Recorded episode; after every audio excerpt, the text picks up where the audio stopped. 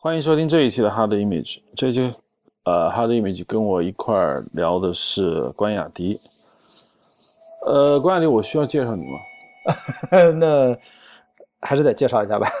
肯定是有。自我介绍 OK。呃，大家好，我是关雅迪，是罗登的老朋友，也是老同学啊，特别高兴这个呃今天能来这个硬影像 Hard Image，我一直是忠实听众，绝对的，每每一期都听了。然后呢，这个我一直是做电影行业啊，从主要从事电影制片工作。OK，呃，应该说硬影像的宗旨原来挺，我就可能是因为耍酷，就说不要聊那些最热门的东西。但我觉得这个二零一三年的这个游戏到今年也应该 不算太热门了，只是因为我最近呢，呃，通过玩这个游戏，我对于这个 storytelling 这这件事情产生了一些新的思维，所以呢，我觉得，呃。我有必要用这个东西来，就是重新回到我这个 Hard Image 的宗旨，就是聊一下这个讲故事。嗯，哎，这个你再说一下，这个是什么？你好像还没给大家提到。我知道，就是这是我的原则，到时候名字上也不会出现这个游戏的名字，省得我说是标题党，然后看到哦你在玩这个，就进来看，那我的名字可能就是怎么讲故事嗯啊，这就是低调。那么这个游戏就是那个 The Last of Us，这个玩过的人肯定是如雷贯耳。没玩过的人不知道这是干嘛的，所以这很很正常。对我其实就是因为他不知道为什么啊，在他两年前或者一年多前很火的时候，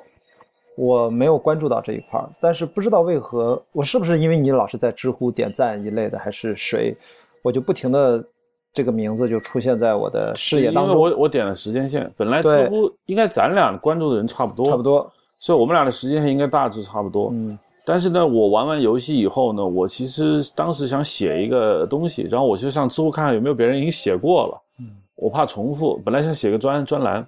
然后我就上知乎一看，看了我就发现有一些人回就是写了很多这个游戏的这个感想，我就开始点赞，我一点赞，我想你你的时间线就会出现这些东西。所以这个导致的结果就是，我因为这个游戏，也是因为对它的叙事产生了兴趣，而直接就为了这款游戏买了一个 PS4，买了一个游戏机，买了这个原版的光碟，然后花时间把它打通关了。你是说你在玩这个游戏之前，嗯，你是从来你只是知道它，对，但你没玩过，也没有太多关注。知道这个游戏，但是它为什么这么火我不知哦道。但是我看了也是很多资料，可能就是因为你时间线上点了一些，我又不停的去看看，延伸阅读，阅读，阅读。哇，我觉得这跟电影是真的很有关啊！我觉得是跟叙事可能会感觉很不一样。那换句话说，其实你在玩这个游戏，你做的功课已经挺多的了。呃，我只是看了一些介绍，我觉得已经足够吸引我，决定可以花个几千块买一个游戏机吧。不，你没有这个游戏，他也得买个游戏机。那是另外一个话题。逻辑是这个。然后说一下，我首先我想感觉就是这个游戏我很早就听说了，嗯但当时我误以为就是一个打僵尸的这么游戏，跟《生化危机》就没有本质上的区别，所以我一直就没去玩。然后我觉得美国，因为我原来看了个电影，就是那个 The Road 啊，《The Road》，嗯，《The Road》那个电影看完之后印象不是太好，虽然是麦卡锡那个小说改的，但是我觉得那电影拍的很一般，当然有有一些好的东西。所以当我看到这个故事的时候，我以为它就是《Road》，后来好像这个游戏跟那个《Road》也应该是有关系他在制作的时候，他们说的是借鉴了，啊，借鉴了。对，借鉴了 Road。所以我对这个游戏本身就是说看法就是哦，一般的，一路上可能杀杀怪、升升级，嗯，最后玩点这个美国电影中比较常见的这种情感。但是我在三四个月前，我开始看，偶尔看了一篇这个的游戏的评测，就他们的那种感想。那个游戏非常的好，就它没剧透。嗯之前告诉你，就你这个放心看，就不会有剧透。嗯，不过我们是不是得跟听众讲一下？就我们现在这个游戏的背景是吧？不，我的意思是，我要跟听众讲，我们以下的内容会涉及到剧透。这个很重要。如果你没玩过，也不想被剧透的话，最好这儿就打住，对，然后等你玩完游戏之后，你回过来再听这一期啊。但是我们不会刻意的为了剧透而剧透啊。啊 不不是为了，因为但是我们是从故事角度上来讲，那么故事本身肯定要接这个底。OK，先说一下这一点，就是说我我玩完这个游戏，我可以说这是我玩过的最让我不想玩完的游戏，因为当我玩到最后还差两个关卡的时候，我已经就决定停下来不玩了，因为我知道它快完了。嗯，你到哪一个点你知道快完了？冬天之后是吧？我进那个叫什么东卡罗拉多大学，嗯只是有那个大学吧。我到那儿的时候，等于他受伤之前是吧？对，嗯，到那儿我就有一种特别奇怪的感觉，这个这这个故事已经进展到快收官了。嗯我在那儿我就让这个 Joe 跟那个艾艾莉在那校园里是不停的转悠，我嗯我就不想不想往下走走剧剧情牵着马是吗？啊，牵着马，对，就就就就到处转悠。就是我还是第一次出现这种，就是说我我不想把它玩结束。一般来说，我的游戏基本上通关，通关我好玩别的，都是这种。但这个是我第一次我不想玩完的。嗯，啊，你你有这种感觉吗？我其实没有抱着太多过高的预期去玩这个游戏，主要的原因是我的游戏经验非常少，因为我像你提到的《生化危机》，我在上初中的时候，嗯，PS One 第一代 PS 机，我陪着我同学打通关过，操作的人不是我，我在旁边帮他负责念攻略。啊，视频流这哎对还有负责，对对，我们俩是分工的。我说前面遇到这个了，要遇到这个了，你要拿这个，要拿这个。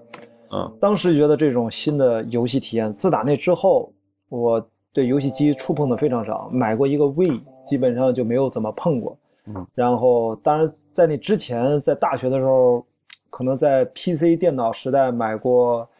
生呃《银翼杀手》嗯电影改编的游戏，还有《黑客帝国二》电影改编的游戏，我都是从电影角度出发去玩游戏。嗯所以说，这次是我少有的这种所谓的，就是比较大型的这种游戏，所以我的经验其实非常少，所以我会觉得玩这个游戏我还是很满足，而且我觉得激发了我特别多的想象力的空间和得到了很多跟电影相关的一些灵感，所以我觉得为什么也今天愿意跟大家分享一下，后面一点一点点提啊。，OK，嗯。呃，先说呃先说一下你的，就是你最大的感受是什么？我是觉得原来游戏的魅力是这个样子的，它的确是你电影达不到的。嗯我也终于明白，为什么现在你硬影像上一期也在聊 VR 技术，现在太火了，它可能是另外一种独立的存在，而这种存在可能真是我们至少这一辈子能够触碰到的这个未来里面，我们是可以实现的。哇，玩这个游戏还是蛮激动的，嗯就是你不觉得这个《The Last of Us》它真正带给我们的体验，它是无法用任何一部电影来置换的。对，我觉得可能其他的大型的游戏，我也网上看了一些文章，嗯同样是这个工作室出品的，顽皮狗出品的，可能《神秘海域》什么的这些，可能也有类似这种感觉。但是我觉得这一次可能是这款作品之所以那么火，一定有它很内在的东西，区别于以往这么多大型的游戏作品。我觉得咱能把这点区别聊出来，跟叙事相聊，这是咱今天我觉得主要的一个目标和方向。我觉得，就对，谈一下我一些比较就是那种朦朦胧胧的感觉啊。游戏一开场，就是我们现在我们旁边有个电视，嗯游戏一开场，当我看到这个画面的时候，我已经镇住了。嗯就我很少看见这种游戏的界面，你知道吧？就是一束阳光照射到一个窗子，窗子上有一些绿色植物。嗯这个只有我在玩《最终幻想》系列的时候嗯才有这种感觉。就是说，一般说来，就是这类游戏有一个特点，就是光明往往是短暂的，嗯美丽的景色是短暂的。嗯它整个游戏笼罩在一个巨大的一个一个黑暗的一个氛围下面。嗯所以它的游戏给你的这一个瞬间吧，会让你感觉此时此刻特别的值得你去珍珍惜。嗯当时我看了这一幕的时候，我就知道，这这游戏可能就又会把我拽进一个就特别就富有感染力的这个故故事里面。嗯这是一个。第二，就像你说的，就是我玩的过程中，我突然意识到，这是我第一次开始认真研究什么叫游戏性。嗯，这种游戏性，你说的游戏性，我因为我因为玩的游戏经验很少，我真的不能自认是一个游戏的玩家，更谈不上专家。但是我的就这种不多的体验里面，但是它带给我很强烈，就是我们一直说的那个就是进入感，沉浸的浸，对吧？这种进入感，你是不能只是用说这么说我，就特别简单。我在网上也在玩的过程去看一些玩家的视频的录像和解说，嗯，我玩过这一部分，我就回头看已玩过的，因为我也怕自己被剧透嘛，嗯，那么我就发现这个就对比特别明显，同样的画面，同样的人物，同样的故事，同样的路线。我觉得我自己玩过和我纯看别人玩的游戏论是是完全不一样的。你这个游戏它有一个重要的一个就是这个操作性，操这个操作性虽然只是你动动摇杆摁摁键，但是它带给你的那种你与这个世界的关系，你与这个人物的关系，是跟你传统你跟银幕或者大电视的那个关系，就哪怕多了这一个动作一组动作，但是就完全不一样。当然，这个游戏的魅力啊，它的叙事我们还毫无疑问，大家都说那很多大型游戏都是这样的。但是为什么这个《The The Last of Us》它就跟别的大型游戏不一样？我是觉得它一定有它的独到之处。在我看来，主要的就是它几乎是把所有的平均分都无限拉到特别高，它几乎没有任何短板的一个游戏。我我看了很多资料，我试试图马上找到跟它比肩的、达到同样效果的一款游戏。目前发现还没有，对，目前好像没有啊，我我不太熟，我我要要有的话，我马会马上去买。那么这一点我觉得太难做到了，所以我觉得其中最难做到的就是这个呃讲故事的这一方面。我突然明白啊，我这是我的一个观点啊，我以前没跟人交流过，我觉得没这个机会。我想想，我说他的这种叙事怎么做到呢？我想就是他其实是放弃了叙事技巧。或者他的叙事技巧完全都押宝在了一件事情上，就是，就是我就塑造这两个人物为首的，在这样的一个绝境的世界下的一个群像，但是呢，这些群像其实为这两个人物塑造而服务的，所以我觉得说白了就是咱们做电影剧作经常说的就是，当你要把故事和人物两者只能取一的时候，我认为至少这个案例它是完全的，是人物。我谈一下我的感觉，就是我一直想一个问题，就是如果这个故事的背景不是这个末世，嗯，不是遭受了瘟疫或者病毒的这个人类已经这样，它就是一个普通的，比如发生在现代，这个女孩很重要，一个一个男人要把这个女孩送横穿美国去另外一个地地方，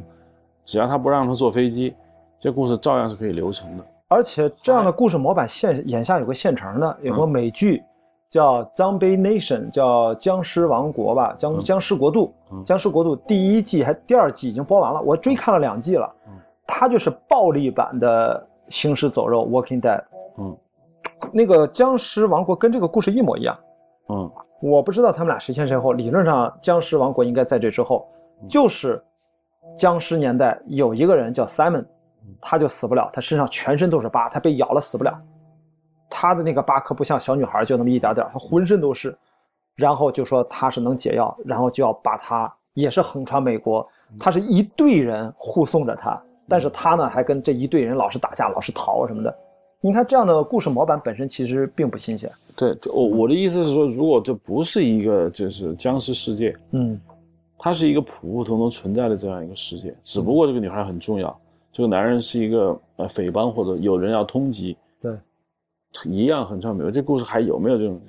张力？我觉得绝对没有。我觉得完全会不一样，完全不一样。或者即使现在，我觉得《The Last of Us》的故事层面，你不觉得它基本上都是用类型化的俗套？这个俗套不是贬义词，基本上是拼接而成的。我就想是什么样的真正的东西，让这么一些我们几乎各种地方都见过的。而且它的制作特辑里面，这个光盘里面附赠了一个八十分钟制作特辑，他们已经明确说他们是灵感是怎么来的，从哪来的，经典的叙事里面来。但是之所以有了这个，我觉得就是因为他们不是不再像他们上一个作品，这个工作上一个作品《神秘海域》那样追求那种电影的场景感的爽的那种感觉。我觉得他们可能要一种精神层面上的一种追求。那就是它有点像写小说一样，对，做了一款游戏。我觉得这个比较，对吧？就就是它输出于情感。嗯，你说过没有任何一个情节是别的东西没有的。对，他把都放在一起，他放了组合的如此之娴熟，这我只能说，沉浸在美国文化二十年以上的人，基本上到这步都行，因为这都是他们从小长到大天天看过的这种类类型。但是，对，我觉得这个游戏很重要，就是你绝对能感受到制作者投入的情感在里头。这个这个不是，这是他以前那个那个神秘海域，嗯，Uncharted 没有的东西。嗯 Uncharted 就是说，OK，我们找一堆桥段，嗯，放一些难度，反正就玩呗，场景做漂亮一点，这个是有情感的。或者说你说的这个情感，就是大家最经典的谈到这个游戏里面最触动你的那几刻，都是你不是在游戏的过程当中，不不都是在过场的影片的片段当中和一些细节当中，对对吧？比如说大家都会提到长颈鹿，对啊，都会就是你会提到骑马跟着带着牵着一匹马的那种漫步的那种画面，对。还有一个大家经常说那个经典的画面，说哎呀这个美景不错，那个时候那个女的还没死，对第一个女的还没死，她说你看这个景色你不可否认，对还是很美的，对对。这样的经典的桥段，在这个游戏里面特别特别多嗯，包括那些细节，他讲讲了通过捡到的遗书，对各种遗书，至少有两个两组人的故事是很感人的。对，我觉得这些东西它对推动故事来说，我认为是没有，对它只有营造氛围有有作用，但是对推动故事来说，我觉得作用不大。所以我我就觉得啊，刚才我说的是落在人物，我觉得第二个就是，我觉得这个游戏最大的魅力，你刚才说就是怎么说，就是它的它的它的一个，你说它的叙事的方法什么也好，但是我觉得可能这些都不重要，重要的就是它用了最精细的手段。它除了塑造人物，它用的那个方法也很，呃，它用的那个手段是什么？就是塑造氛围，堆砌让你超出你想象的细节来塑造这个氛围。嗯然后这个氛围只为人物树立这个人物而服务，而不是为了剧情推进，特别着急忙慌的那种类型片儿那儿服务。对呃，这个很不一样啊。对呃，有一个感觉就是说，因为为什么我特别强调它这个末世的感觉呢？就是说，呃，游戏最好是你绝对掌控你的操作的人物，你知道吧？因为电影你其实你是在分散的，当然你是在看主角，但实际上你要看很多支线，你要看就是它至少人物是非常多的。游戏其实你完全把这个这个《Last of Us》把这个游戏简化到嗯。一个男人跟一个女人，嗯，这个男人跟那个女孩所面对的这些这些人物的比重、嗯。着着力度、篇幅都跟这两个人比是很数量级的，对，就等于你其实就在看两个人，然后他又，我就特别佩服在你说他他在一个无人的世界里面，除了僵尸，基本上没有没有没有人，就说它会让你我你叫 focus，就是你就特别聚焦在你操纵的这个人的身上，你知嗯道吗？否则你就是会被分散掉。嗯所以我就觉得这个游戏很安静，它不像我表现的人很热闹。嗯 神秘海域二三我玩了大概二三十分钟，我都我全部放弃了。嗯之前没玩，玩了这个游戏之后，我再玩这个神秘海域，我都放弃。为什么？太热闹，嗯这游戏很安静。你经常，我经常跟那个艾莉，我们我们就在那个小镇上转转悠，包括他去他的那个好朋友 David，哦，不是他，呃，他弟弟 David，就他的一个好朋友，嗯。那个小镇上，我就说我没有，因为我我我游戏直觉好，我就知道该往哪个房子奔，我知道放在那儿肯定有设计师让我进去，但是我不进去，嗯。我宁可在小镇上，我跟艾丽一样到处转转悠，我就要欣赏他所有的这些美术所营造的这个氛围，我觉得嗯。这让我很爽。这也是为什么我觉得他需要把它定义成一个僵尸的这么一个世界，它其实就是 排除所有的杂的东西，让你只看到这两个人，这是一个对电影来说这不是特别对的东西，因为电影需要更丰富的一些支线啊，包括什么人物，甚至电影还人为的为了怕不够热闹，还还加进去好多人。这我觉得这可能就是这个游戏最大与众不同之处，就是一它人物是最重要的，比剧情还重要。对然后，然后呢，我觉得还有一个就是你刚才说，它可能跟人物是同样重要的，就是氛围。对，它比它比这个节奏要更重要。你看，可能有一种就是叫操作感特别爽的游戏，可能《神秘海域》就属于属于这种，嗯那觉得很嗨，做的也非常细。还有一种就是可能就是说分支剧情特别多，就是主打剧情的，你从这儿走可能就这个走向，你要往这儿选择就是完全那个走向。它的那个情节库设置的特别多，每个人玩完了这个故事，都可能都不一样，你知道吗？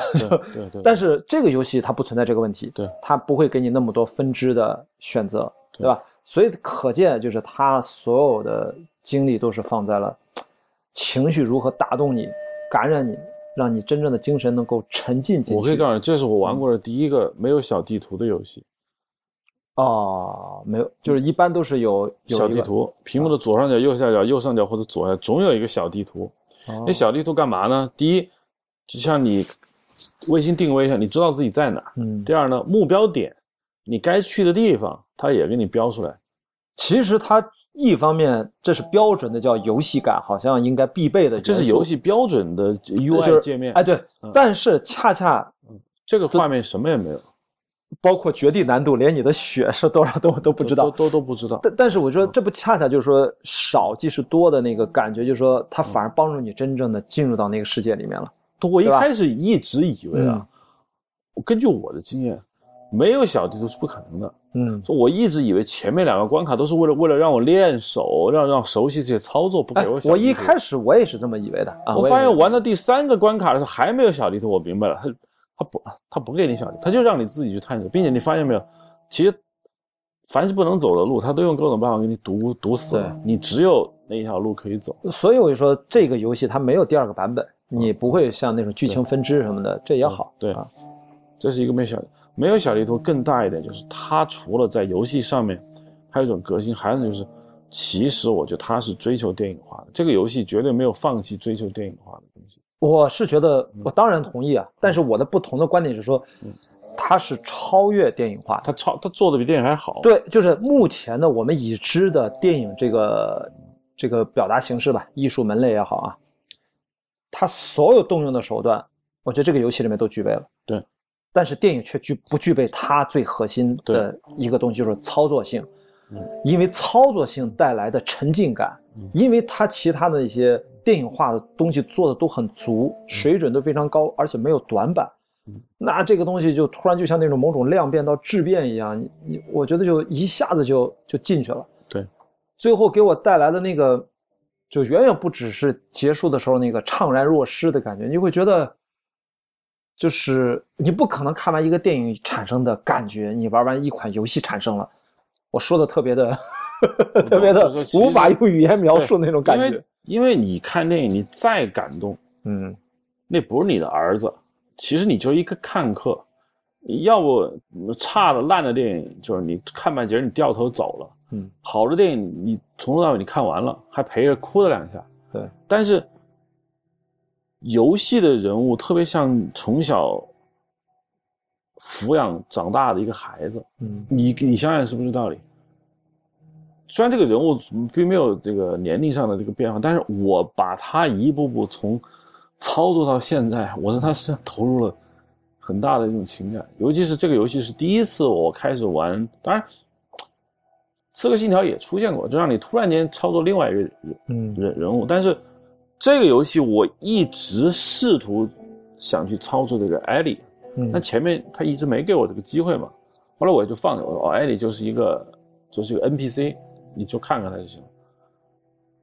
当一片雪地，然后一个兔子 被穿，然后镜头转过来是一个艾莉的时候，我我愣了。我不是奇怪，我愣了，我说来了，终于来了。对他，我就预感到他会这么搞。我觉得冬天那一幕整体来说是我觉得绝对是高潮的一幕，就是他把两个视角双线并行的这种玩法，我觉得我不知道在游戏里面这多不多见，非常少，这应该是很罕见的一种手法，很罕见。嗯，就是《最终幻想》里面我也玩过，就是我可以自由掌控这个主角，嗯，我可以玩 Nighting 姐姐，我也可以玩别的 Titles。但是这个它不是让你掌控，就他掌控，但是他掌控会让你一种感觉，就就是实际上跟看电影是一样，电影是个被动的嘛，嗯，被动有时候是挺爽的，嗯，是吧？这个这个这这个游戏好像就是，该你主动的时候你主动，真的，主动不好玩，主动不如被动好玩的时候，他会给你被动。就是当我一旦操作艾莉的时候，第一个就像你说的，我对 Joe 的那种担忧，现在已经完全。实在在在的放演变成我来控制艾莉去救他。对就我第一次出出现一个入戏，我以前玩游戏啊，这个人快死了，你知道吗？我就知道 QTE 快来了，就是满屏幕按让你摁方块按三角，这叫 Q QTE。嗯 QTE 快来了，要不大 boss 要来了，要按照这个追踪幻想的模式，召唤兽又来了。嗯但这个是第一次让我感觉救人。我以前还能闲逛，我自打掌控艾莉之后，我根本我不知道你有没有感觉，就嗯。我没有心思闲逛，我对，就那种。或者很多人最后一幕就要把他从艾莉从那个手术台上救出来的时候，那一那没工夫闲逛。那个地方肯定是狂杀，很多人都是我看知乎上有些人写感受说，一路怒吼着拿着喷火器，谁拦我直接烧死就为了把艾利奥赶紧那个冬天那一幕，就是你还记得有个小镇，全是风风雪啊，那个地方是也是高潮，也是哦情感的高潮。当时我的心我心脏都在乱蹦，有点像初恋的，想起了我的初初恋，真有这种感觉，就是我特别关心的一个人，现在不知去向，嗯我要去寻寻找他。我说我说的不是那个艾莉啊，我说的是嗯当我变成 Joe 的时候，对，我操，我当时觉得这是。这就是现在谁站在我的面前，谁就是死了。所以这个游戏我觉得特别从叙事上，因为我们今天聊的是故事，就是它大胆就在于它一开始这一切它最终这都是终章了形成的这种心理感受，是在前面有无数的细节堆出来对，的。他有铺垫。我我觉得要谈这个话题，我得先先把一个感触讲讲讲出来，就是它的这个游戏的名字《The Last of Us》。我觉得现在市面上主流的两个中文译名都没有真正的把这个把这个一语双关表达清楚。不管是最后的生还者，我认为 这是很字面的机械的理解，而且还有一个更奇奇怪的名字《The Last of》，有人把它的 US 理解成美国美国，就变成了美国末日嗯，对吧？但是真正的从英文本身，The Last of Us，应该没有美国的意思。当然是指最后仅存的我们是生还者这个这一层面，但是它是更重要的一个意思是说，The Last of Us 就是我们我们身上最后剩下的那点点东西是什么？The Last of Us 可能就是人性，可能就是 Joe 最后失去了女儿，又面临，其实表面上是跟这个从艾莉身上找到活下去的意义和这个世界的意义，这是表面，但真正深层次是一个人性的一个纠结和一个变化。我觉得这个题目是完美的点题了的，而这个东西是他们的精神，是叙事的精神。一在这种精神的指引下，才是做到贯彻了一就是人物很重要，嗯大于大于叙事技巧本身；二一切的细节是为了营造氛围而设立的，嗯，这个也很重要，这才能一点一点的把我们勾带进去。三，他用的一些很技巧性的方式，就是 Joe 和艾丽的关系的微妙的变化，嗯一点点累积、累积、转变、转变。所以我就想，第一个，我就想从这个片名来说，我觉得很多人是对这个片名，至少从中文翻译版来说，是无法理解这个游戏真正的传递的那种意味的。我觉得，嗯，不，你包括最后结尾，你觉得？我就从我就说点题嘛，你说他们身上还剩了什么，或者这一群人，不不只是他 us，虽然是我们，对吧？那其实指游戏里面那些什么猎人、那些好人、坏人什么，嗯，他们身上仅剩的是什么？有人一无所剩，就是零，可能就是那些猎人，嗯，那个头目，就好像那个那个很变态的那个，嗯，但是我们的主人公都是两个好人，特别是艾莉这么勇敢的一个，这个艾莉这个角色，你知道，我我是觉得她在游戏史上绝对是能立得住的一个女孩的一个角色，她应该比 Joe 经典吧？从在叙事的层面，她应该具有很强的经典意义吧？对，就很好，但是他他还是一个传统意义上的美国白人男男性的这样一个感觉。对，我在知乎回答个问题，其实我正好接下来要聊的话题就是，有人在知乎上问说，为什么 Alan Page 受到了游戏的欢迎？就像你，好像我看你买了那个那个 Heavy Rain 是吧？Heavy Rain 也是他吗？还没有人不是，Heavy Rain 后面啊，Beyond Beyond 那个 Beyond 什么什么双生啊，The Twin Souls，嗯就是找 Alan Page 来这个做的这个形象，他们就书上就有人问说，为什么要 Alan Page？因为他们说《Last of Us》虽然不是 Alan Page 官方授权给你，但是人家还是参照了他的这个长相。我跟他们说，我说，Alan Page 长了一张电子媒体最热爱的脸，为什么呢？因为电子游戏的玩家普遍是一群二次元的那种人，或者具二次元思想的人。新时代的媒体人的审美首先是叛逆，首先是叛逆，因为玩游戏本身就不是主流，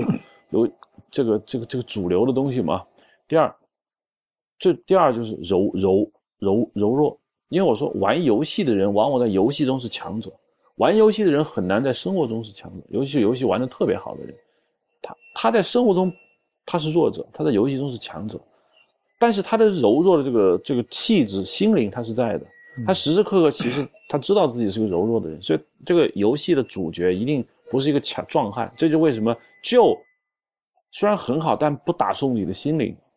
一定是 Ellie，因为 Ellie 就很柔柔弱。第三，我就说新时代的这样的一个电子媒体的主角，还有一个最重要特征就是雌雄同体，就是他不会是纯粹的男男男男孩，也不会是纯粹的女孩。他一定是 有男孩的性格的女性，或者有女性性格的男男生。我我我部分的同意后者的嗯你的这个说法。嗯，因为如果只是一个游戏用了 Alan Page 这个形象，我觉得可能是个案。如果这的确是一个线索或者是一个趋势的话，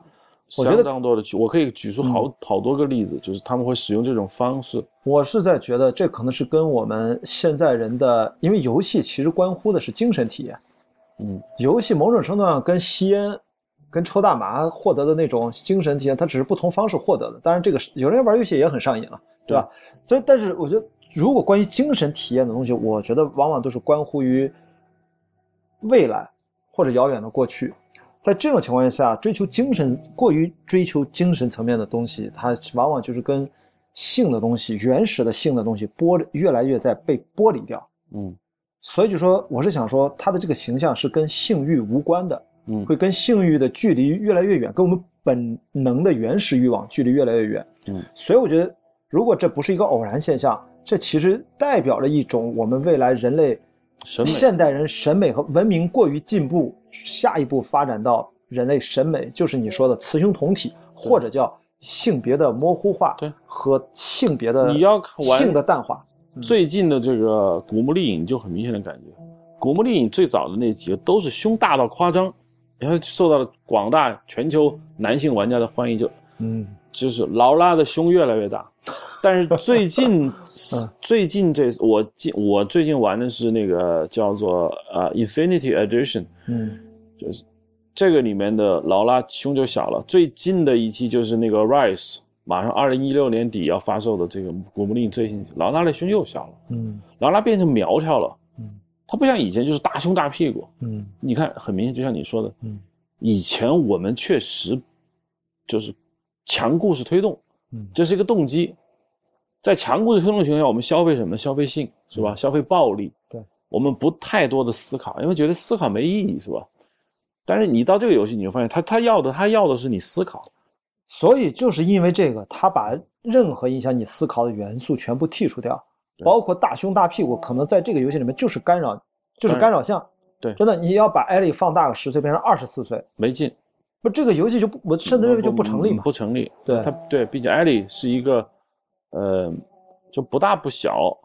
她也不那么好看，她肯定不属于那种按美女打造的。你像艾莉，你说她性感，她她你没觉得她有多性感是吧？或者说，Joe 跟她的关系也肯定不是这个杀手不太冷的那种，就是要强调这种老少恋，肯定不是那忘年恋的那种关系，对对吧？这点是需要勇勇气的，嗯，我我觉得这个是需要勇气的。而这个毫无他的勇气，我认为从他开场来看，今天还说去世嘛，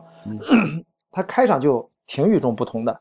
就是你上来你上先是 Sara Sara，我当时被完全被镇住了，我真的不知道这么残残忍的玩我一下，对，嗯。而且 他其实一开始，其实他一开始做了个铺垫。你一开始操作的是 Sarah，嗯，你最后操作的是 Ellie，你中间绝大部分操作的是 Joe。对对对，你在这个头尾就某种程度上当然是是做了一些让情感投射上但是我有一个小小的问题想问你啊，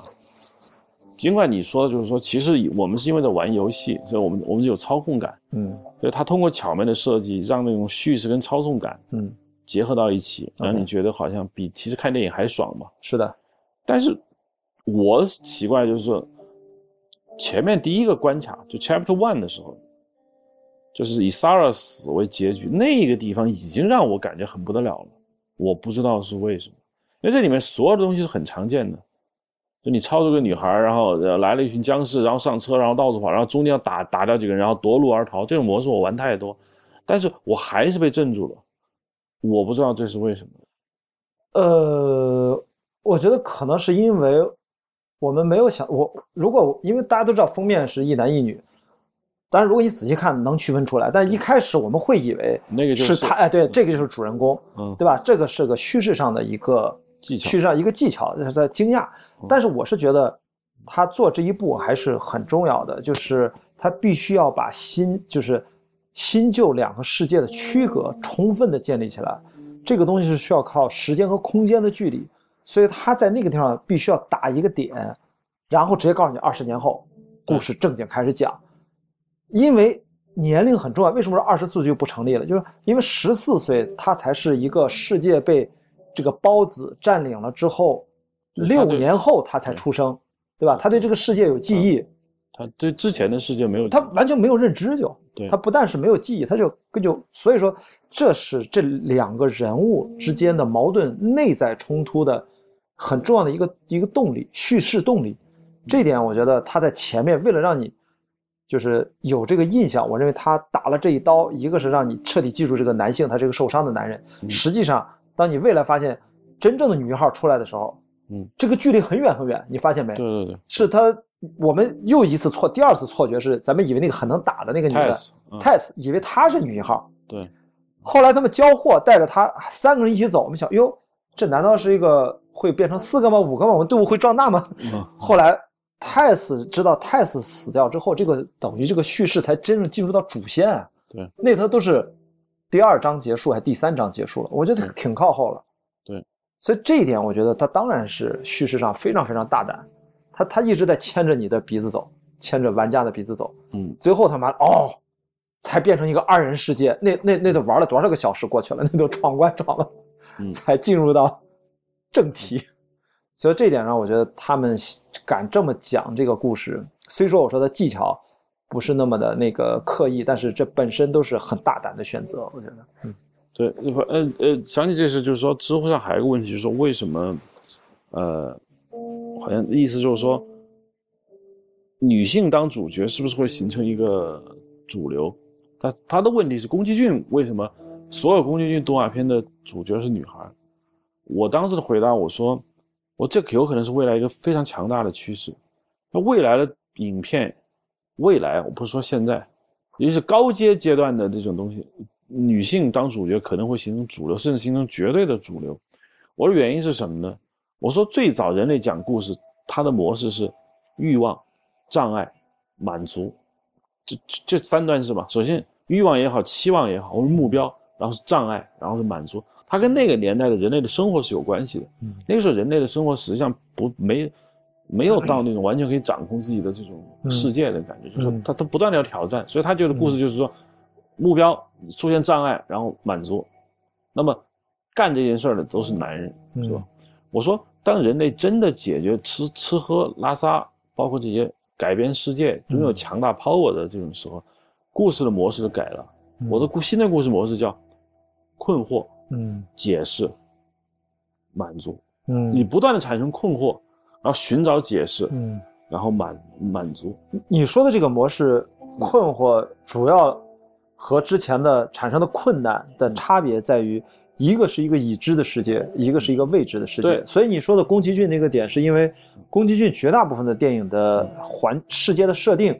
是一个很奇怪的，不管是《千与千寻》也好，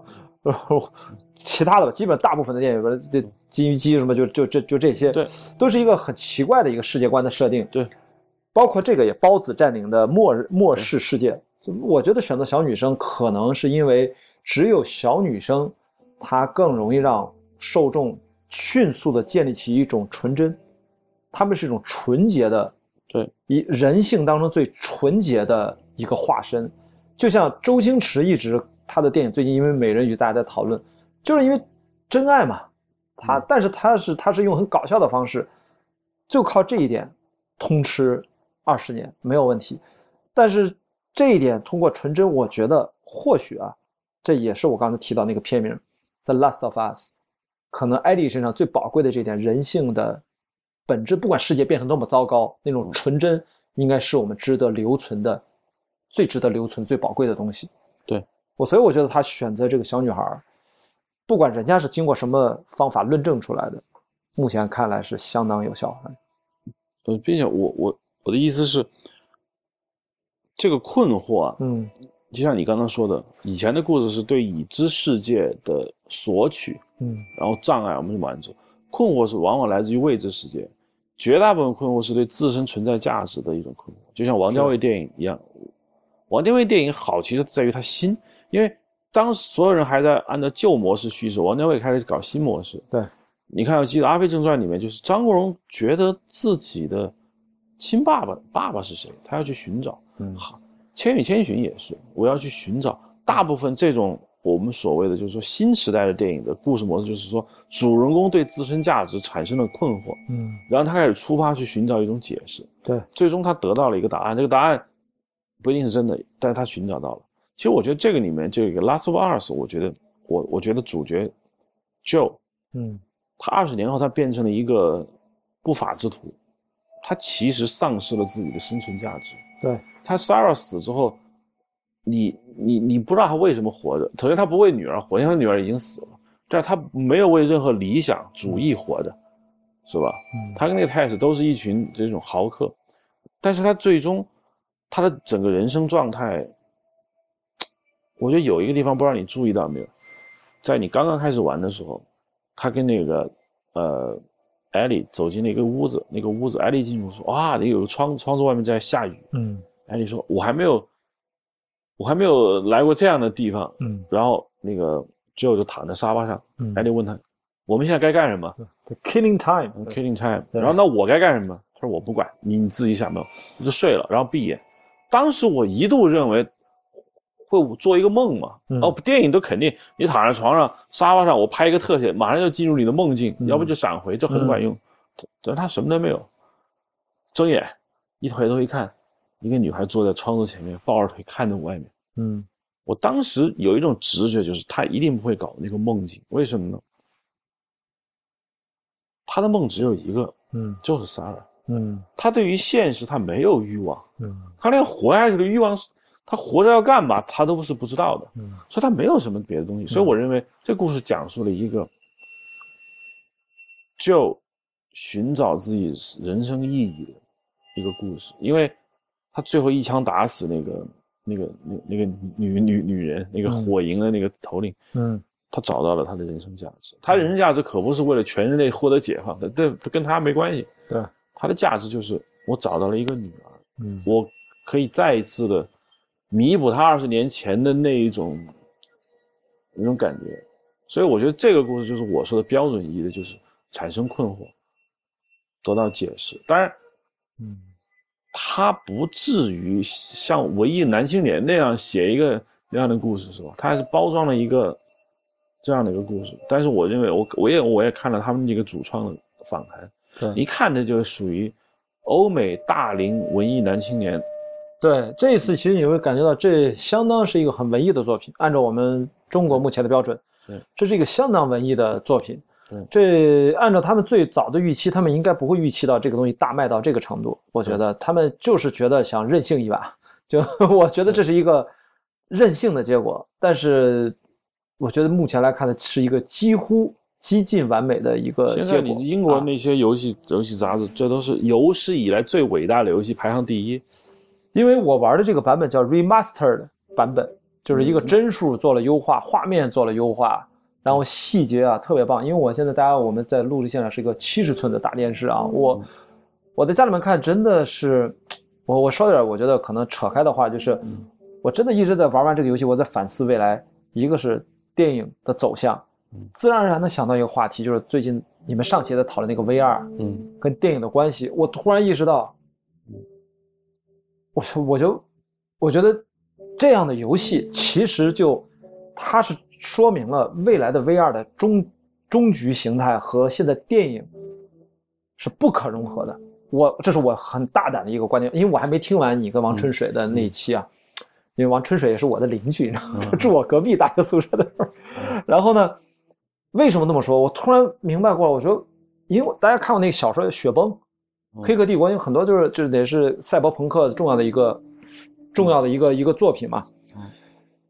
我觉得 VR 它真正可能大家都说 VR 怎么跟电影结合，VR 怎么跟游戏结合。我突然觉得我操，可能虚拟现实啊，嗯不需要游戏，也不需要看电影。嗯我们需要在虚拟现实里面，比如我坐着跟罗登现在不是在录，在我在在沙发上，在椅子上坐着这么聊天，我们俩可能在 VR 的一个软件、一个虚拟空间里面，咱俩在这录这个播客。嗯我们也不需要看一个 VR 的电影，我们需要在一个虚拟现实世界里面的虚拟的一个影院里面，正经的做一个看着一个看一个经典的老电影，《公民凯恩》。嗯乱世佳人还是公民凯乱世佳人，但是是我以虚拟角色的视角在那个上就看了一个老电影，嗯所以它更多的是一个社交功能。嗯它可能一上来我们建模建不了一个完美的城市，可能上面就是一个电影院，它只只把电影院的主厅、洗手洗手间、小卖部虚拟出来，然后也有座位，大家回头一看，哟，你是个卡通形象，长成那样，回头一看，哟，但是大家一起坐下来，不是出门看电影了。嗯因为我们坐在家里面，进到一个虚拟的影院里面看的电影，跟你去电影看体验还是一样的。不一样的是，旁边有虚拟的人物跟你坐在一起，你可以跟他互动。这其实就是终局就是《黑客帝国》嘛。所以说，我觉得大家现在非要把这个技术做一个什么 VR 电影吧，嗯。我觉得就是咱俩坐在这儿，你就出去遛弯儿，比如说此刻我们就是一个 VR 虚拟现实，嗯，这个没有任何游戏环节，就是真的，嗯，出门下楼小卖部买瓶红牛上来，嗯。出去下楼遛个狗，狗也是虚拟的，然后我对体验就是体验，我我我我我一直有一种想法啊，嗯。其实借这个机会可以讲，玩这个游戏之后，我坚定两两件事情：第一，游戏一定最终会一统天下，电影变成游戏的一个一个衍生产品，因为这个这个这个这个真的是电影真的是没办法到这一步的，是吧？第二，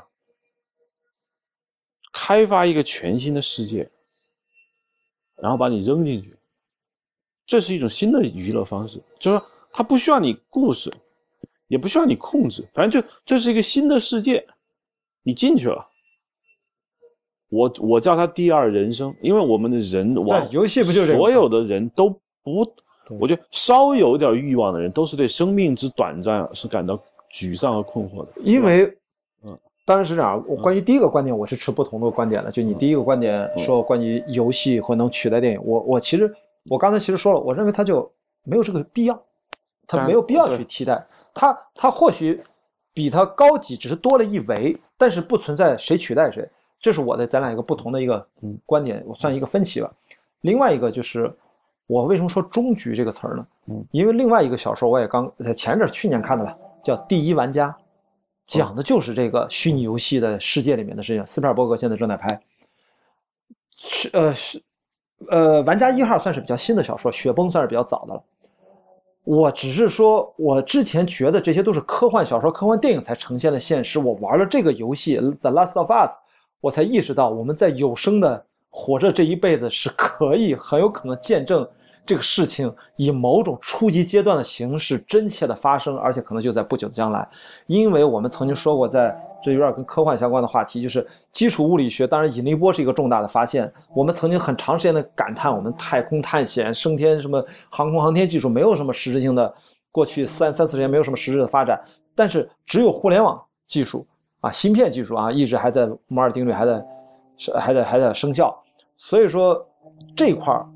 发现它就是需要你电脑技术继续这么发展下去就能实现，它可能不需要你什么 其他革命性的。那我觉得这个游戏它已经让我摸着那个边儿是什么样感觉了，因为这个游戏。我跟那个体验，你那个有没有体验 VR？就是呃，Oculus 出的那个 Interstellar 的那一段太空舱的一个三分半，这个五分半的体验没验。没体验，我是在那个活一个活动上，然后就带了那个东西，哦，那个感觉真的是很棒，就是它带着你进入到了，当然它那个没有做联动的那个手臂和座什么都没有，它就是一个目镜，然后你就在那个 Interstellar 那个舱，按照它规定的你就这么漂浮着，跟着它带着你头三百六十度看舱里面所有一切跟电影里面是一样的，最后到了驾驶座位。驾驶座位不就是那个谁那个女主管不是还碰他那个那个场景吗？而且飘来的一些书什么的，你用头去撞它，它还能有反应，它能跑开。我的意思说，但是那种你是没有情感投入的。嗯，如果是在那种环境下，我们去体验这样的游戏，嗯，你不但是操作 Joe，你直接成为 Joe，但那个我觉得有点远啊。我甚至开个玩笑就说，你不用成为任何 Joe 或者艾丽，你就是在那个环境里面，你可以在一个有各种方向走的一个踏板上坐着走着，你去探索一个新的一个虚拟的地方，我觉得可以啊。但是这个就已经让我们感受到，如果你它可以让你进入到那种不可自拔的那种那种精神状态，我觉得会的，对，就一定会，并且我觉得这个比干什么都爽。就这就像电子毒品一样，就是说，我说句实话，我在玩这个游戏的时候，我当时想，如果说这个游戏所有的模型、场景全部保存下来，然后呢，你给我一个头盔，让我进去，是吧？我可以在里头转悠很长时间，然后你就被咬死了，嗯，对，我对我会被咬死，很快就被咬死了。对，因为因为当时我是觉得这是他那个可以做一个产品，就是说，因为美术部门搭了如此庞大的场景，你知道吗？玩玩游戏，然后可以拿出来，其实供一个人在里面去欣赏、去去玩耍。那里头有很多废墟，有很多美丽的角落。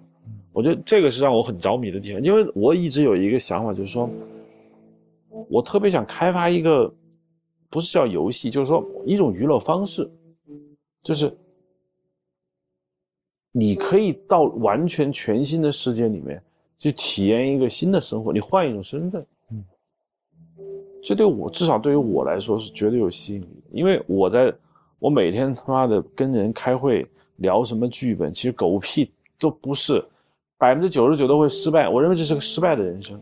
你有可能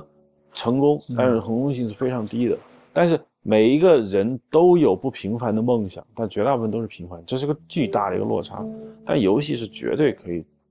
给你带来。那现在你只是去玩，它还有一个任务是吧？你完成，那我可以完成，我获得一些快感。但是真正的，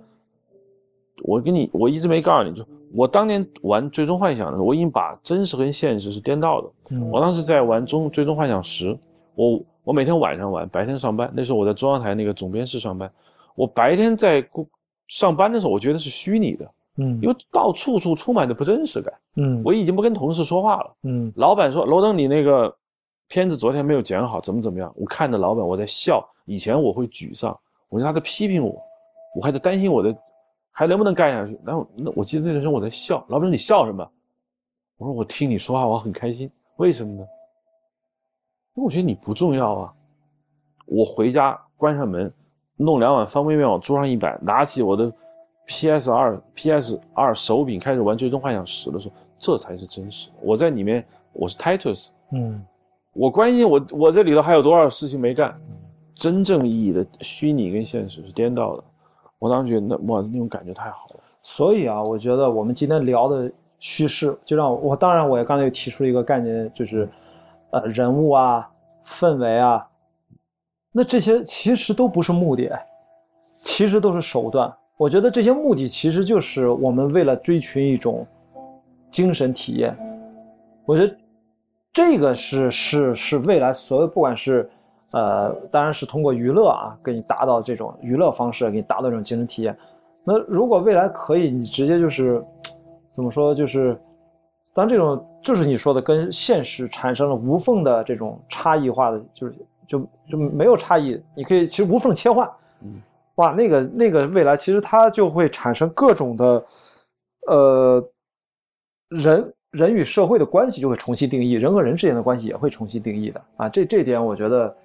所以还是从这个游戏里面，我我我是受了还挺大刺激的，因为我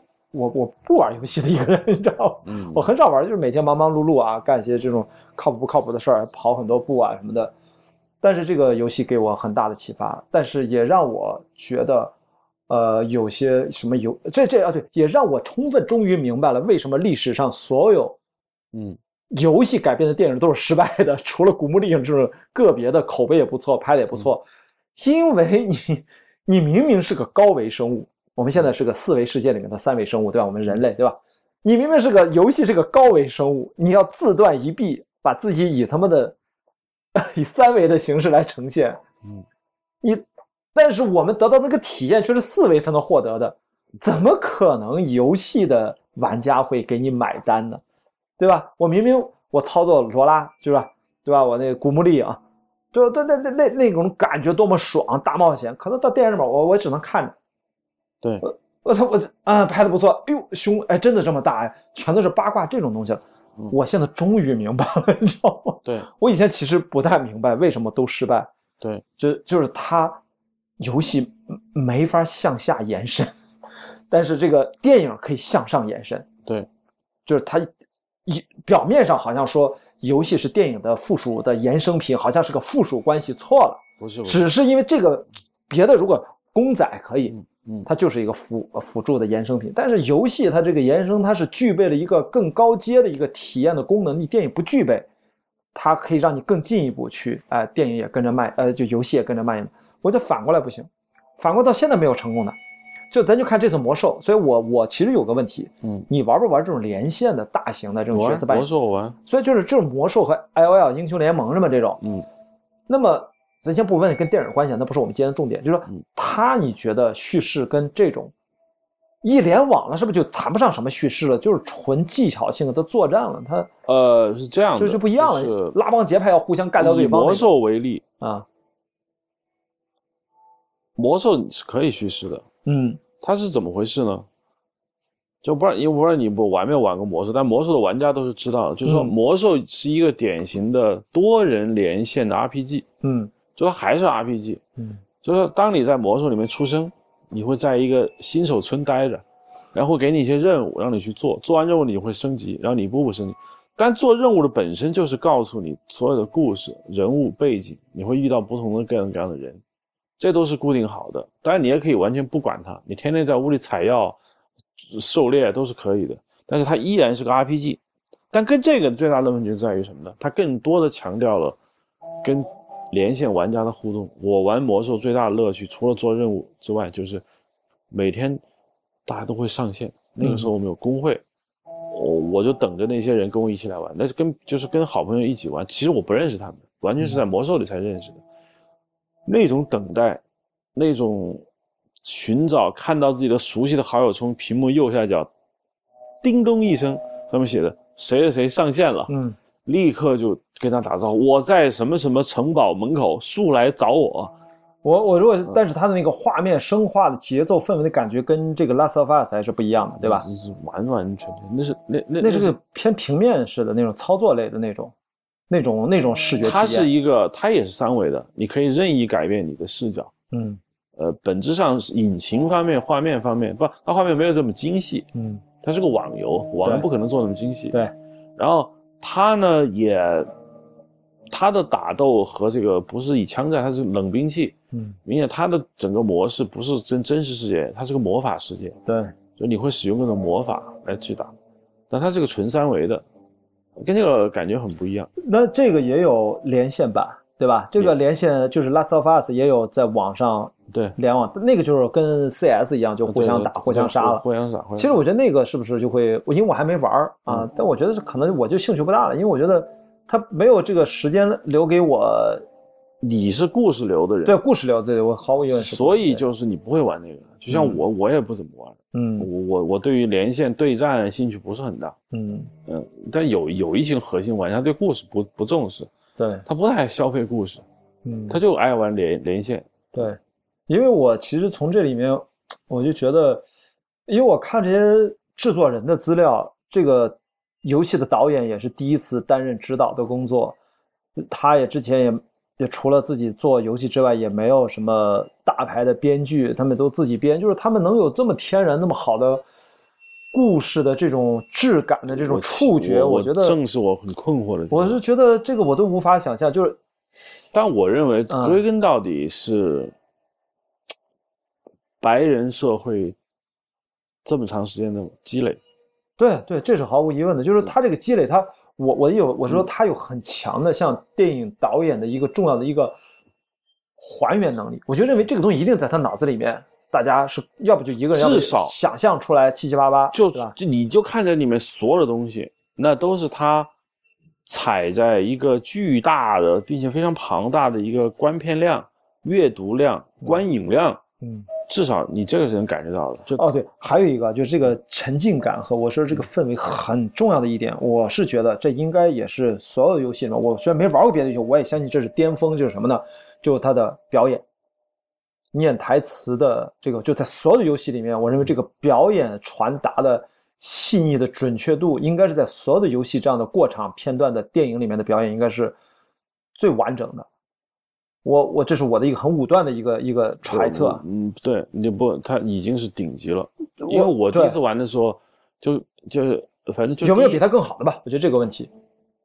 我我猜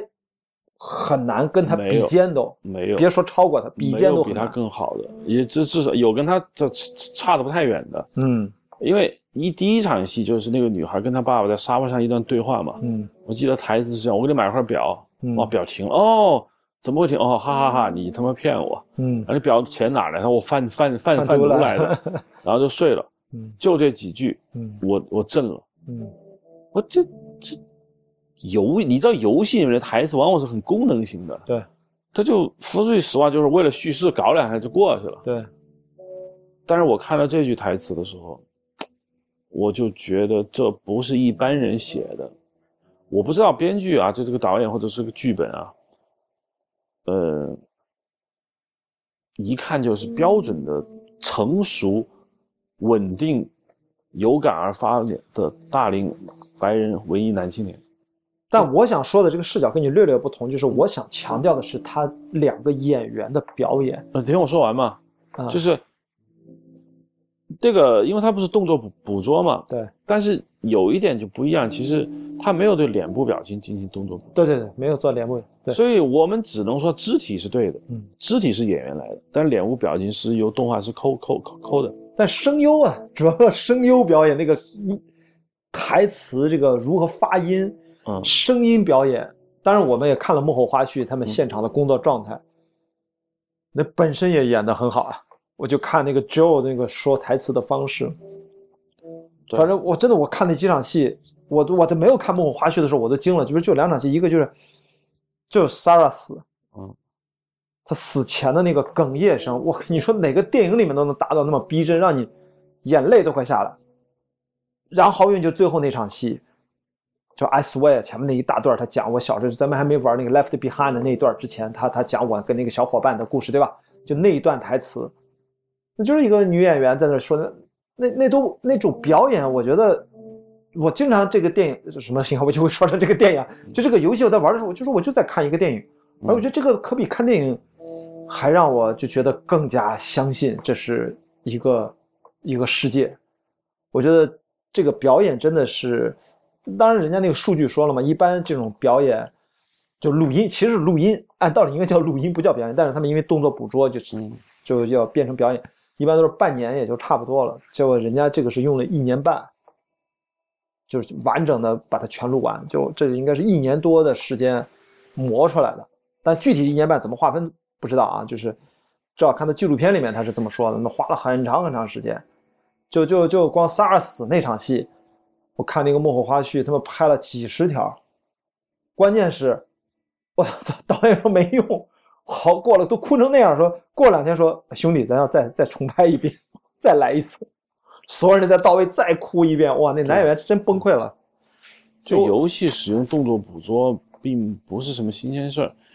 比如说呃，《刺客信条》嗯里面的我没有认真看，但我觉得很大部分是动作捕捉，因为动作非常逼真。嗯呃，手抠动画 key 是很难 key 出来的，嗯但是他的台词，他的就是你关键演你让演员说什么，嗯。我觉得育碧那帮人请不会说我没钱请顶级演员，他有的是钱，他关键是你让他说什么。嗯。刺客信条就是说那些，当然他他前面剧本好，他最近这这几个就说的，比如说，因为你没玩过那个黑棋，嗯。黑棋的男主角和这个 Joe 就有点像，嗯也是一个男人演的，也是一个蛮帅的，演的挺好。嗯。黑棋他这个性格也很好，但是黑棋就在于他没有投放巨大的精力，真正的去塑造他那个主人公嗯。Edward。嗯。他塑造了，他在临界点之前他退下来了，嗯。就他努力，其实再往前走半米他就成功了的那个地方，他不走了，他觉得哇，都到这儿了，我是不是该干点别别的去了？嗯这就是一个突破点，他没有顶顶出去嗯。别的我觉得游戏很难到这个境界，就是说，像你说的，他的表演好成这样，我我不知道是为什么。嗯，你说一年半，我们也不能简单的说就由于他的时间长，嗯但我还是认为就是，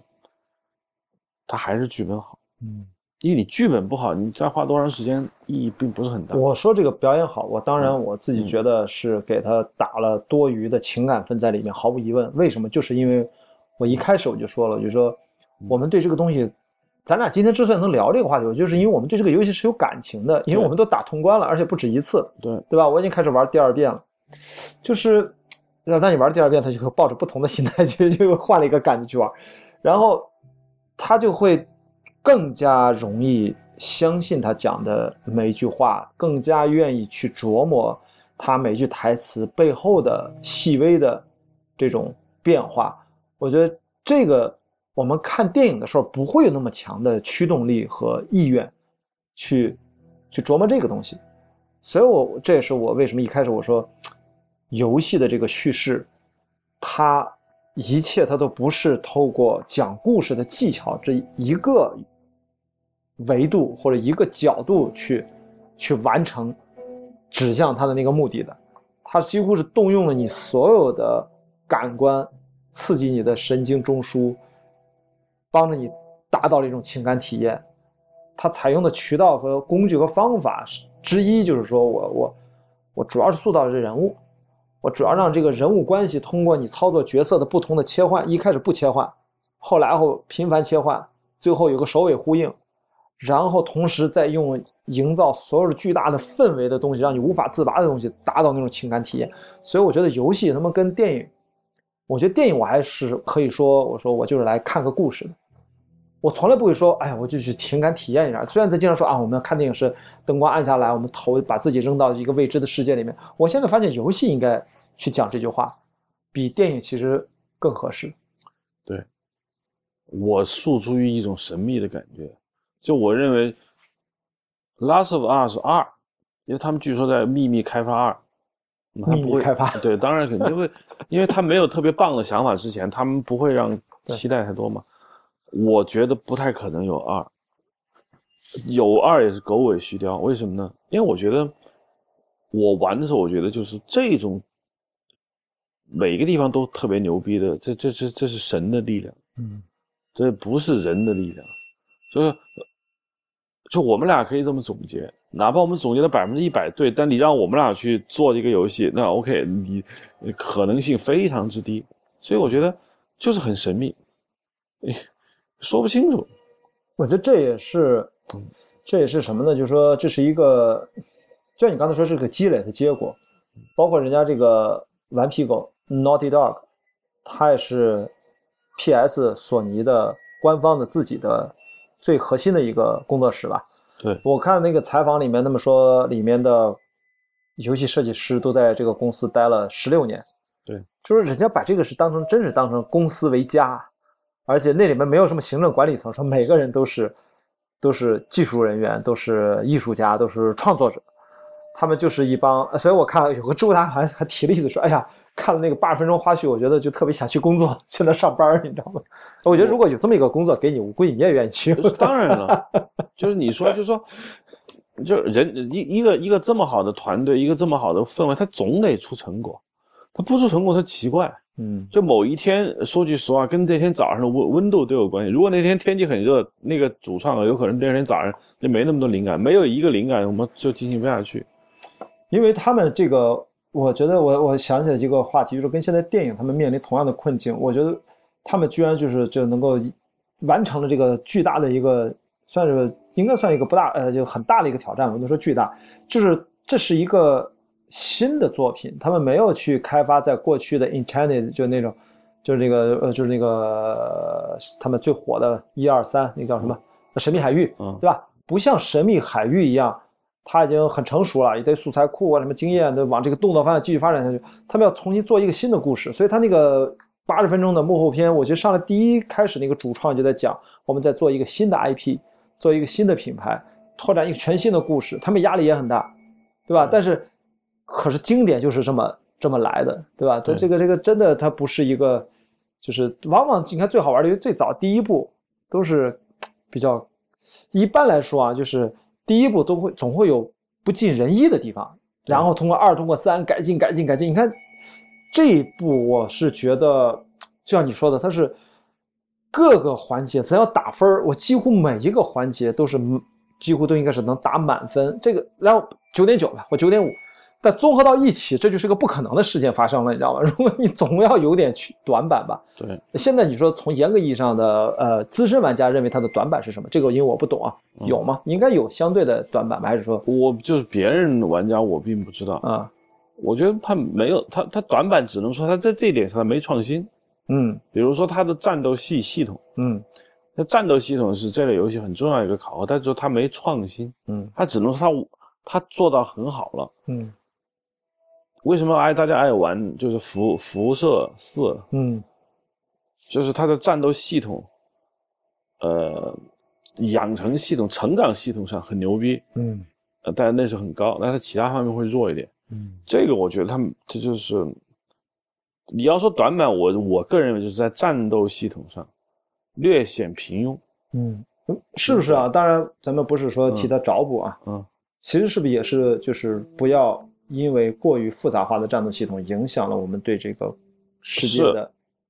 就是情感体验。是《刺客信条》就吃这个亏，《刺客信条》前几部还在讲故事，讲到后来发现没灵感了，那怎么办呢？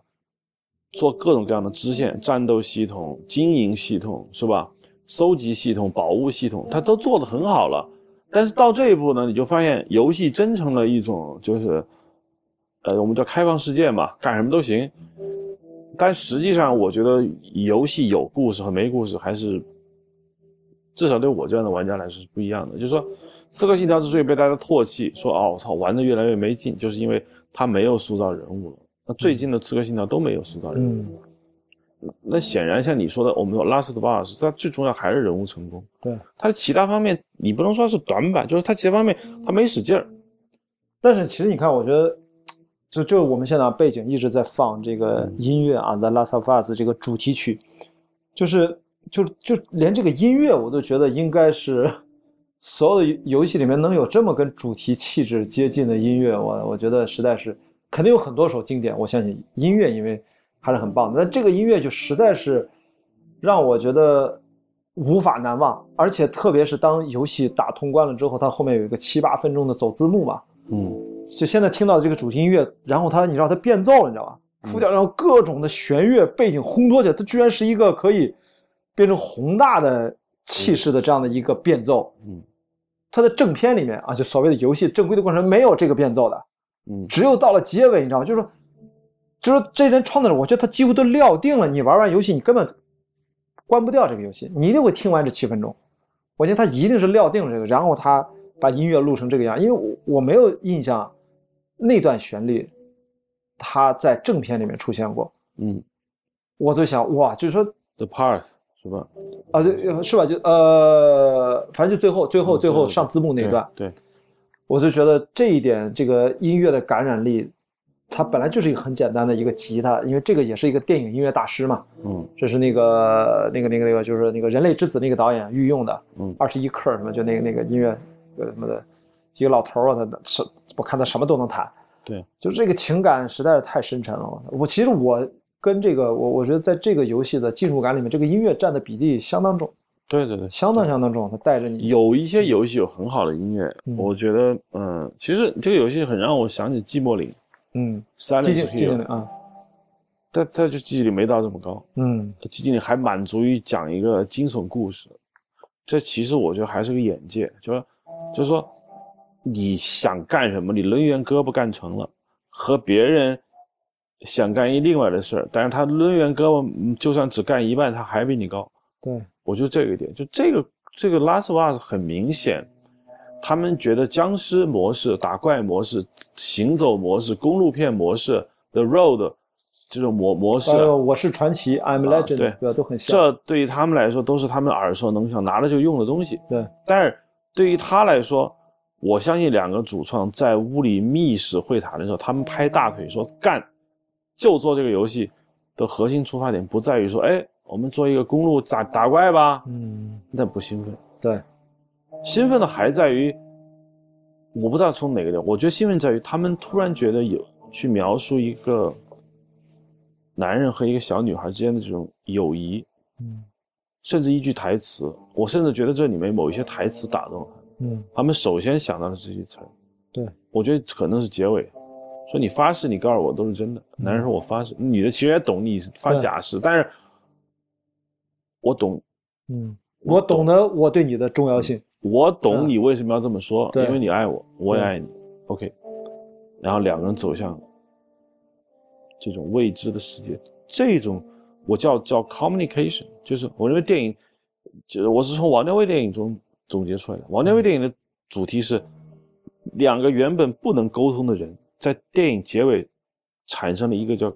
communication，这个也是，就是说。电影中有几个屡试不爽的那种主题，嗯。我曾经说过，像那个《飞越疯人院》，就是压抑释放，这是一种。；Freedom 也是那种，对，还有就是死活不沟通，沟通不了的，在影片结尾突然间沟通了，成功了，嗯。对人类来说，这叫会心一笑，嗯它也是一种戏剧高潮。所以我觉得，它就是基于这些情感上面的细点、细节，甚至最经典那个长颈鹿，嗯我我我我都认为是，就是是他们很兴奋的。但长颈鹿对游戏故事情节，包括打怪，没有任何帮助。这个游戏里面大量这样的闲笔，是让这个游戏成为它的经典意义所在。我觉得重要的、重要的一些闪光之处，就是这些大量的闲笔，大量的就是这种跟你打怪过程通关没直接相关的游荡。你不知道它里面还有什么说冷笑话，那那个是 那个也挺逗的，那就完全塑造人物。那他 也不是说句冷笑话就会就会怎么样，反正是那这个游戏你你最震撼的一瞬间是哪一瞬间？我觉得还是在屋里一拍桌子，或者你觉得嗯哇靠，牛是什么地方？应该不是结尾吧？我到结尾才觉得牛。那不是，我是觉得结尾不是觉得牛，是就是那种巨大的心理冲击，就是他说 I swear 嘛，就完了，然后啪一转身，就是你知道他的他的收尾收啊，你不觉得它的结尾像塞尔玛路易斯那种感觉？虽然他没有壮烈死掉啊，但是给我那种感觉就是一种那个地方情感，别看它很舒缓，但他那一刻是对内心的情绪的冲撞是很猛烈的。他们是往上爬嘛，爬上一片很空旷的地方，看到下面，然后开始讲话，歘就结束了，你知道吧？对，我是那一刻对我的撞击最大，就是你要知道，我跟你一样，我知道这个要结束了，但是还是那一刻，我不是因为他这这些那那一组对白的感人而被冲击，而是说我靠，他妈这个游戏我玩完了，你知道吧？嗯，那还是前面的在起作作用。呃，就就是它是一个积累，就是它，我就说它收尾收的，就咱就这也是叙事嘛，就是到底最后一个镜头怎么拍，对吧？咱电影对吧？嗯就拍完之后，就就这么，而且他没有给你说，就是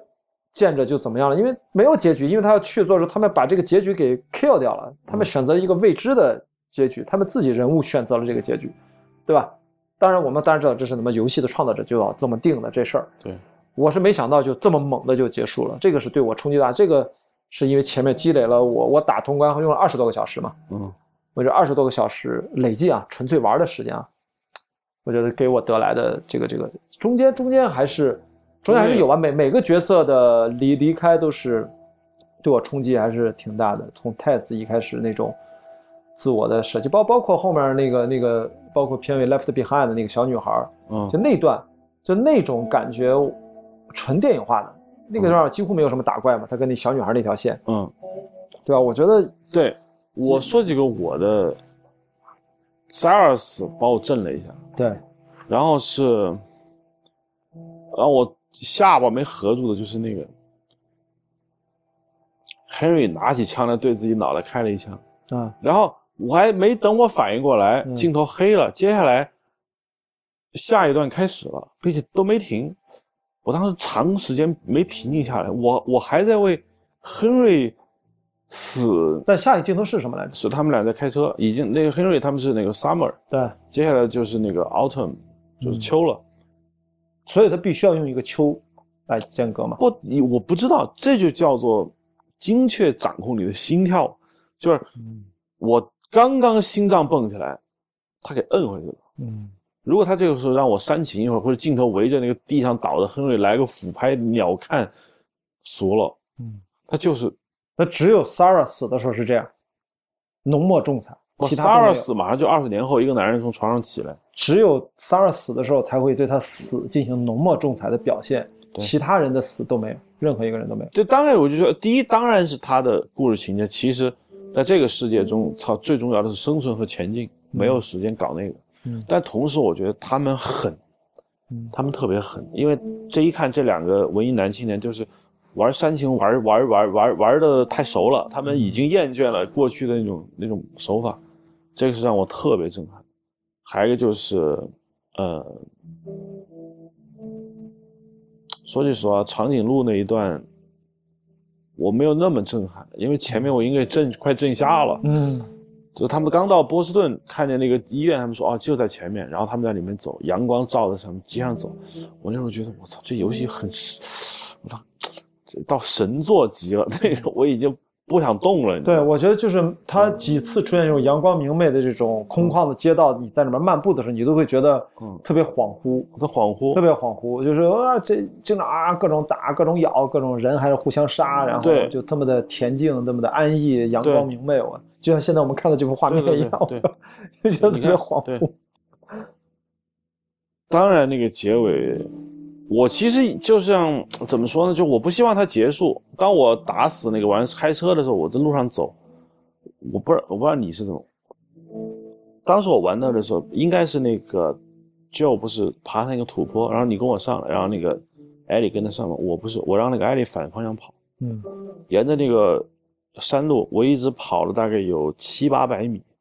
我想看看我能不能跑出去，跑到尽路的尽头，嗯，路上有一个树干，上面全是叶子，我爬不过去，也就知道设计师不让你再往前走了。于是我就开始往回走，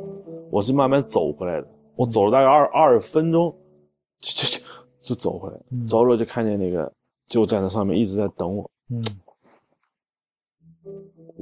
我当时还幻想着，就像你说的，我还幻想着后面还能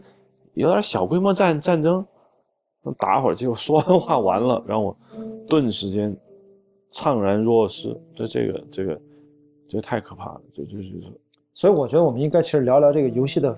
反沉迷系统 有什么。你作为玩了这么多年重度的游戏玩家，对吧？怎么可以不这么痴迷对一款游戏呢？我别我们这个期播客播完了之后。出现了，自又增加了好几个网瘾少年。我觉得我还行啊，虽然我这么夸赞这个游戏，但是我觉得我就真的超超预超预期的完成了我的任务。我觉得我还是受到了很大的启发，收获了很多。但是万一这个你有什么体会吗？你说什么体会？就是这个游戏如何？不这么沉迷的进入到一个游戏，因为我们也不能过于的放纵自己，然后就哎呀，这个游戏世界好棒呀，然后我就进去吧，我就不想出来了。我嗯，沉迷和上瘾是是人类一个一个很很本质的一个需求，嗯，挡不住的。我我我是觉得挡不住，并且。玩完这个游戏之后，你你游戏不玩了，你开始大量搜集跟《Last of Us》有关的各种东西。嗯，像我在 YouTube 上，我开始寻找《Last of Us》的各种视频讲解，包括所有人的读解。嗯，还有一个人用那个 Photo Map 那个 Mode，嗯，做的这个短片啊，我还看了一些。嗯，但你看的讲解是国外的讲解还是中国人的讲解？就是国外 You You YouTube YouTube 他们讲解的内容侧重于什么呀？就他还没是对人物啊、故事情节啊进行他们的读解，有什么让你觉得特别值得？没有，因为其实现代人的观点都差不多，嗯，都都差不多，他们都是描述各自对 Joe 跟 Ellie 之间的那种。我觉得应该还不如你的看法深刻，可能。因为不也不不那不，就是说，呃，对，我这样的人不上 YouTube 去发表 啊，我觉得啊，马上可以转变成生产力，下个剧本可能写得更好。嗯那普通玩家他不会那么想，他就觉得他要分享，嗯他就会上录一段视频上 YouTube 去发表。或者我问一个，我觉得，因为我我也是刚玩完这个游戏没多久，你觉得最像这个游戏的电影是哪一部吧？我这么问这个，就是因为咱毕竟聊叙事嘛，你觉得哪一个叙事上跟它最像？The Road 吗？因为它是借鉴 Road，非常像，但 Road 跟它不太一样，嗯，Road 很像，嗯，对。但气质呃上，面，我就说气质，其实我想说的是气质和叙事风格啊，和这种我说闲笔很多，氛围很重要，人物大于故事本身的这样的电影，我觉得。Never Let Me Go，哦，那有点像失忆啊，失忆，就他对他对他那个就是嗯我觉得很像。嗯，其实我觉得那是个很黑暗的故事嘛，啊对吧？很黑暗的故事，这这氛围很像。嗯嗯，呃，对，也对对。那我觉得我觉得《银翼杀手》也挺像的，对《银翼杀手》不，《银翼杀手》是歌剧式的。对，呃，对你要拆开了的话，它有很多散散弦的弦笔，对也有很多就是人物大于剧情的一些侧重啊，氛围也非常的迷人。当然，在当年呢，大家不这么认为啊。并且我还一直在想，就是说末日情节可能会成为一个特别强的一个主流的一个一个一个类型，就是说可能哎，因为末日类型我插一句，就是说，你看，我说不像的，我像说反例，我就说我是传奇，就是另外一种，他是强情节的，嗯对吧？他是虽然是一个人，但是他几乎对那个威尔史密斯扮演的那个角色，我记不住那个人他妈是干嘛，那好像他以前是个医生还是干嘛？我听我现在完全，他我只记住他的动作，对吧？这就是商业电影，对，就是他他非常强调这个，它短嘛，一个多小时。对啊对对啊对啊对啊，他他他还得说事儿，对吧？还得把事儿说清楚，对嗯，明白？你说，哎，就这个《Last of Us》的叙事容量，如果改编成电影，咱用电影的视角把它重拍一遍，多长时间就能把这个故事讲完？电影的叙事时空就可以是一个三个小时就足够了。差不多，因为三个小时电影中可能会去掉很多就不断打怪的这些场景，是吧？嗯，三四个小时差不多，电视剧就足够了。一一第一美剧第一季这边就嗯一季十二集的话就没没问题，就把它都拍都拍了。嗯但拍的或许也会很棒。就我们不操作这个人，我们就看也也也也会很棒，但肯定不如自己玩那么好。至少在嗯，那个互相救的阶段没有哦，他其实你说的没听啊，其实你不觉得他很像《侦探》第一季吗？呃，侦探第一季基本上就是一些他妈的听上去特别没有意义的各种哲学性的台词和，但是它有案件推进又很慢，然后各种他妈奇怪的角色，那个人物特别狠。侦探第一季是绝望中，我最终还是绝望，因为我觉得看完侦探第一季，我对于这个世界是基本上是绝望的。对对，这个呢，我看完我是有希望的，因为我觉得，你看，我们就说现在我们看到的这个这个开机画画画面，嗯画面一个窗子一个窗帘，其实你很明显，这就是游戏中经常出现的，就人去楼空的嗯一个房子，是吧？所有人都跑了嘛，嗯桌上可能会有一个信件和一个什么，然后窗外就是阳光明媚，但其实你玩过游戏的人就知道，外面都是僵尸。对，植物从里面伸进来，就是说他把邪恶、黑暗放到了一个阳光明媚的场景里面，这个这个是一个很嗯很让人有一种宗教情绪的这种感觉。我认为以后的故事电影很容易借鉴这种东西，就是它不它不只是叙事，它是在传道。哎，但是这个电影我觉得它宗教意味很靠后啊，不，它它不是对吧？就我说宗教意思不是说我说是基督教、佛教啊这种意思。我的意思是说，宗教最喜欢说的几个话题，最重要就是世界末日。任何一个宗教里面都会出现世界末日。世界末日其实是个宗教话题。那电影和游戏中出现世界末日是受了很大的影响，包括就世界末日是宗教上最重要的话题之一。那其实它也会变成文学创作一个重要话题。你不是世界末日，这个故事就没那么有意思。那肯定的，在世界末日面前，我曾经人想过，我跟另外一个人说过，我说这个游戏让我促使我坐下来思考，故事的背景是如何改变人物命运的。原来我们背景就是背景，说句话，背景跟人物命运关系不是特别大。我这故事放另外一个背景照样成立，只不过我们选一个好的。但是这个故事就背景跟人物命运跟人物性格有直截了当的冲突，而且背景跟人物关系的变化，也当因为这里面他铺了很多细节嘛，他看到一些顺传话，就说当时的姑娘为什么这么瘦，然后那个就拼命的想一想说，可能当时他们为了漂亮。漂亮，嗯，他说那不胖点不更好吗？对，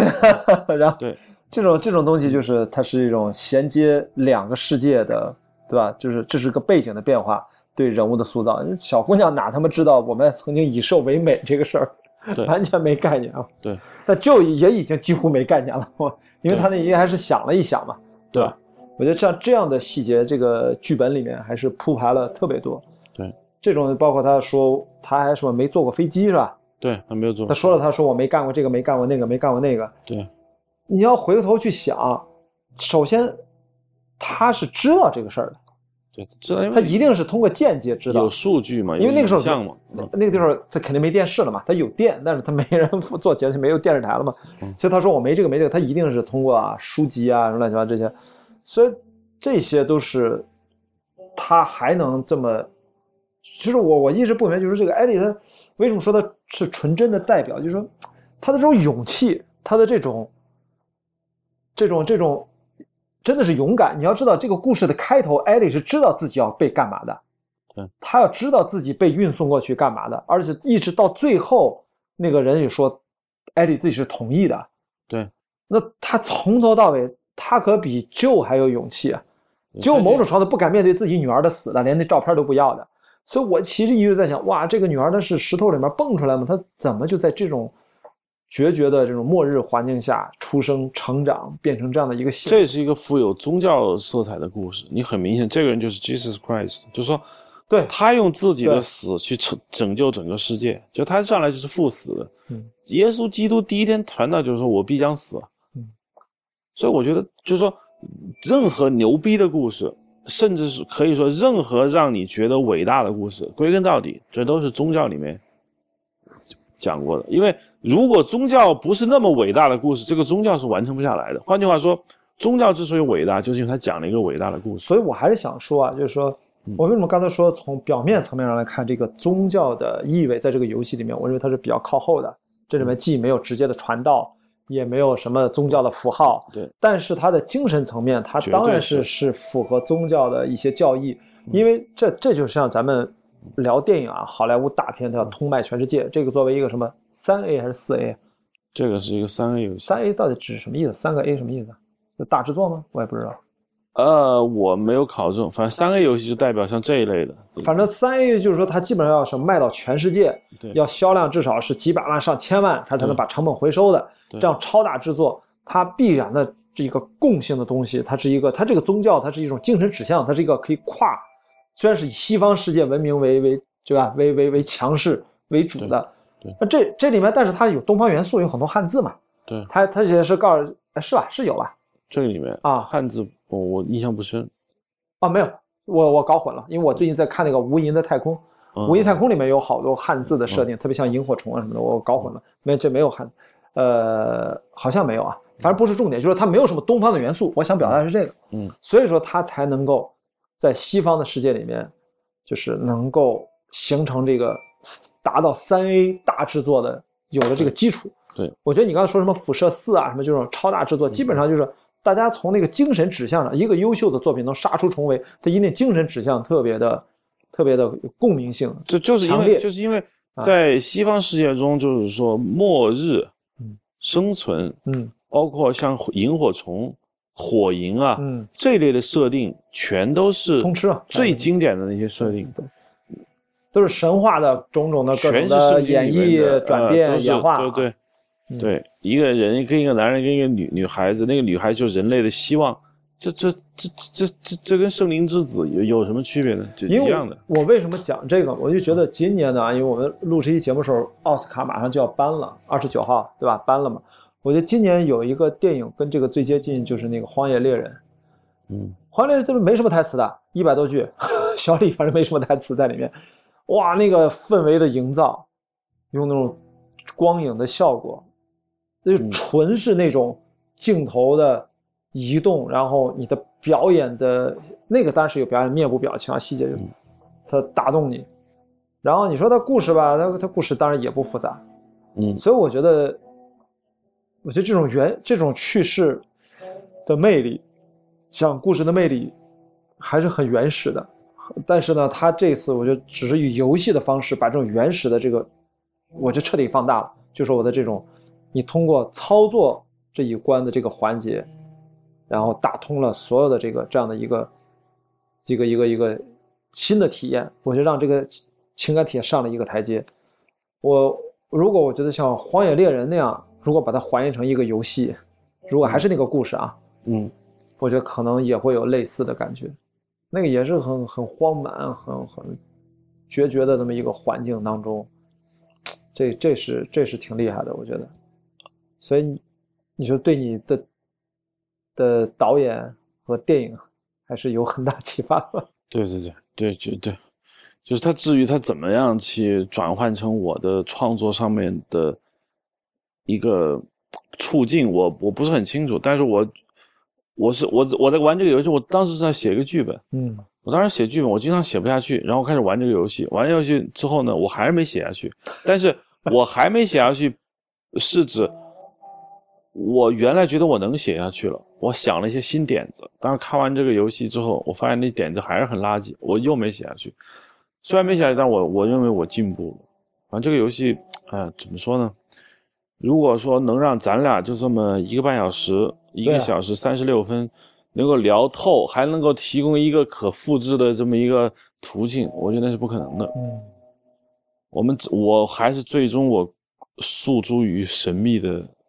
一种，我认为文艺创作是有神秘性的，你搞不清楚到底他为什么成功，我们只能成功之后来做事后诸葛亮，但我们绝不能说掌握一套方法之后我们就能不断成功。我最后一点就是在就是重复我之前啊提到了一次，就是我觉得这是个预言式的作品，这个预言让我看到了不远的将来，让我突然想明白了电影和 VR 的虚拟现实的某种关系的过渡性的一种体验，让我让我有了有了这种切身的感受。我觉得这对我来说，可能对于现在当下自己在做做电影啊也好，或者说现在这个虚拟现实这个热潮，估计还会热一段时间。我我们对它的理解会给我真的是真的是很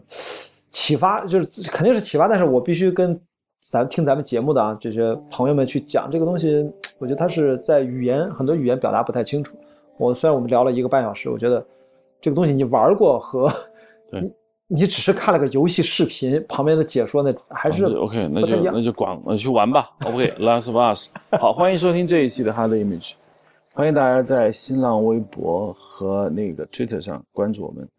呃，可以输入“阴影像”，在各个播客平台搜索到。本播客在 IPN 播客平台下载播出，谢谢收听。